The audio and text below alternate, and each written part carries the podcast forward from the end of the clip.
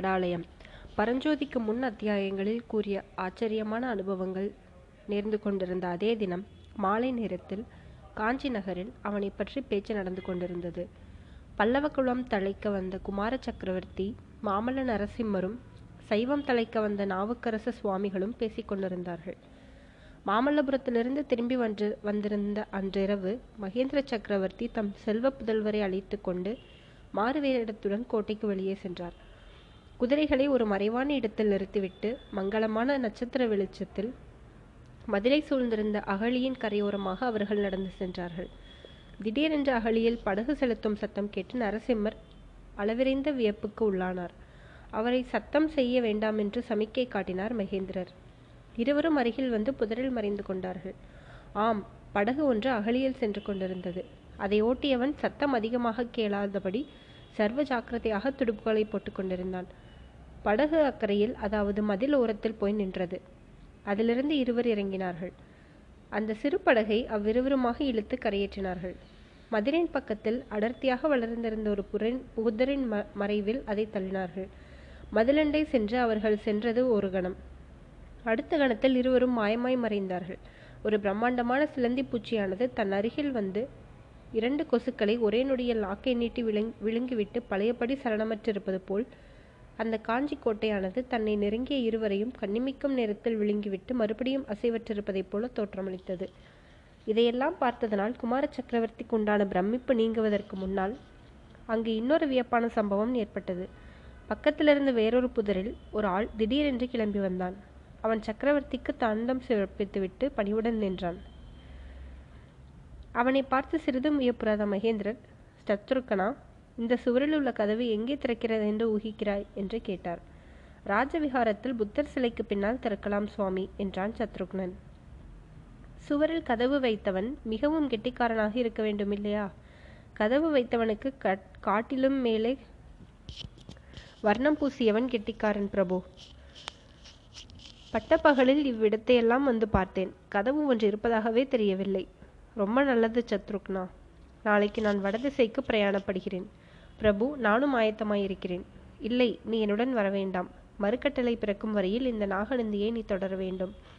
தொண்டை நாட்டுவிட்டு அவர் போனால் அப்போதும் தான்.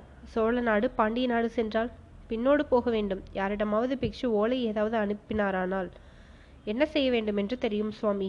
ஆனால் செங்காட்டான்குடி வாலிபரிடம் அவர் அனுப்புகிற ஓலை அதை நான் பார்த்து கொள்கிறேன்.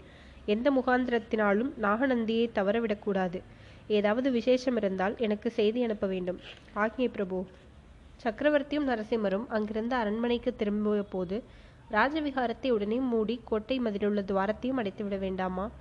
என்று மாமல்லர் கேட்டார். கூடாது குழந்தாய் கூடாது. அதற்கு காலம் வருகிற போது செய்யலாம்.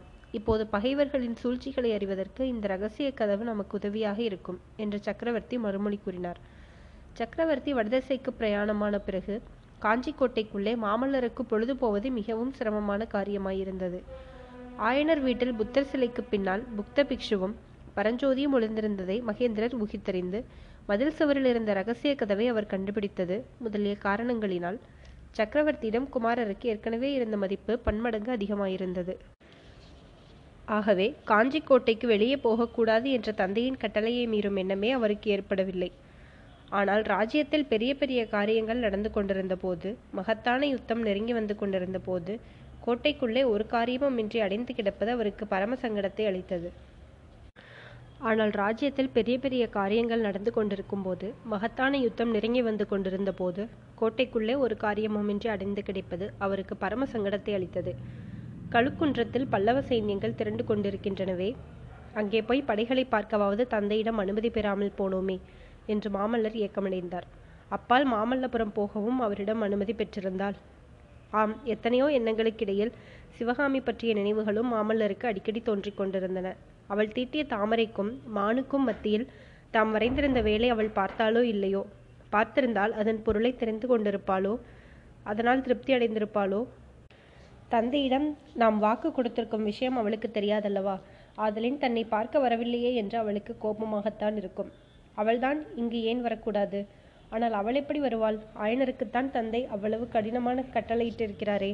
வேலையை விட்டுவிட்டு அவர் வர முடியாதல்லவா இவ்விதம் குமார சக்கரவர்த்தியின் உள்ளம் பலவித சிந்தனைகளில் ஆழ்ந்திருந்தது. செய்வதற்கு வேலை ஒன்றுமில்லாதபடியால் அவருடைய மனவேதனை அதிகமாயிற்று.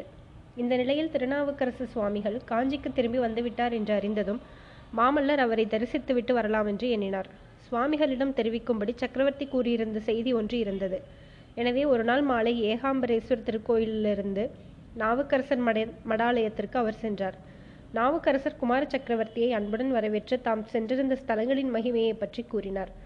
சக்கரவர்த்தி வரநாடு சென்றிருப்பது பற்றியும் பல்லவ ராஜ்யத்தில் யுத்தம் வந்திருப்பது பற்றியும் கேட்டு தெரிந்து கொண்டார்.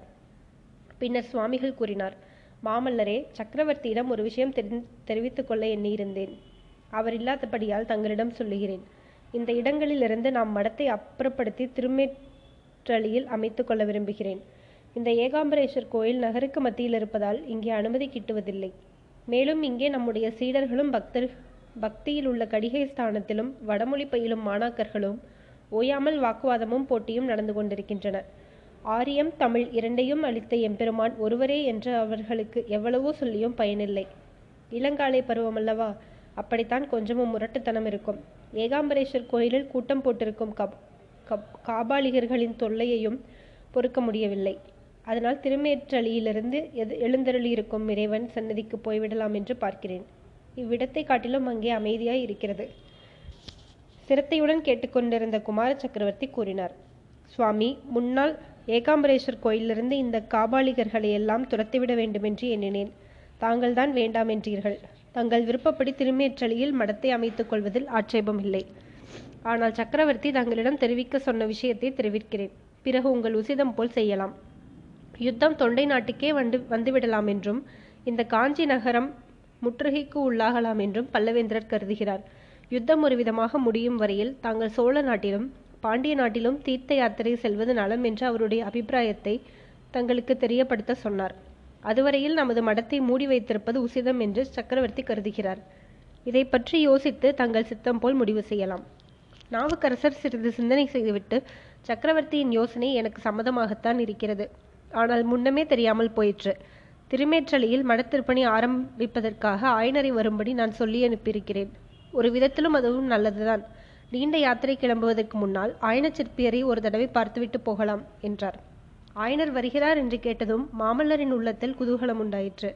ஆயனர் எப்போது வருவார் சுவாமி? என்று ஆர்வத்துடன் கேட்டார். ஒருவேளை இன்று மாலையே வரக்கூடும் என்று நாவுக்கரசர் பெருமான் கூறியதும் ஆயனர் வரும் வரையில் தாமும் அங்கே இருப்பது என்று மாமல்லர் தீர்மானித்துக் கொண்டார். சுவாமி திருச்செங்காட்டான்குடியிலிருந்து தங்களுக்கு ஓலை கொண்டு வந்திருந்த வாலிபனை ஆயனர் நாகார்ஜுன பருவத்திற்கு அனுப்பியிருக்கிறாரே தெரியுமா என்று கேட்டார். அது என்ன எனக்கு ஒன்றும் தெரியாதே என்று சுவாமிகள் சொல்ல நரசிம்மர் பரஞ்சோதியை பற்றி தாம் அறிந்திருந்த விவரங்களை கூறினார். அவர்கள் பேசிக்கொண்டிருக்கும் போதே வாசற்புறமிருந்து உள்ளே ஒரு சீடன் விரைவாக வந்து ஆயனர் வருகிறார் என்று அறிவிக்க எல்லாருடைய கண்களும் வாசற்பக்கம் நோக்கின.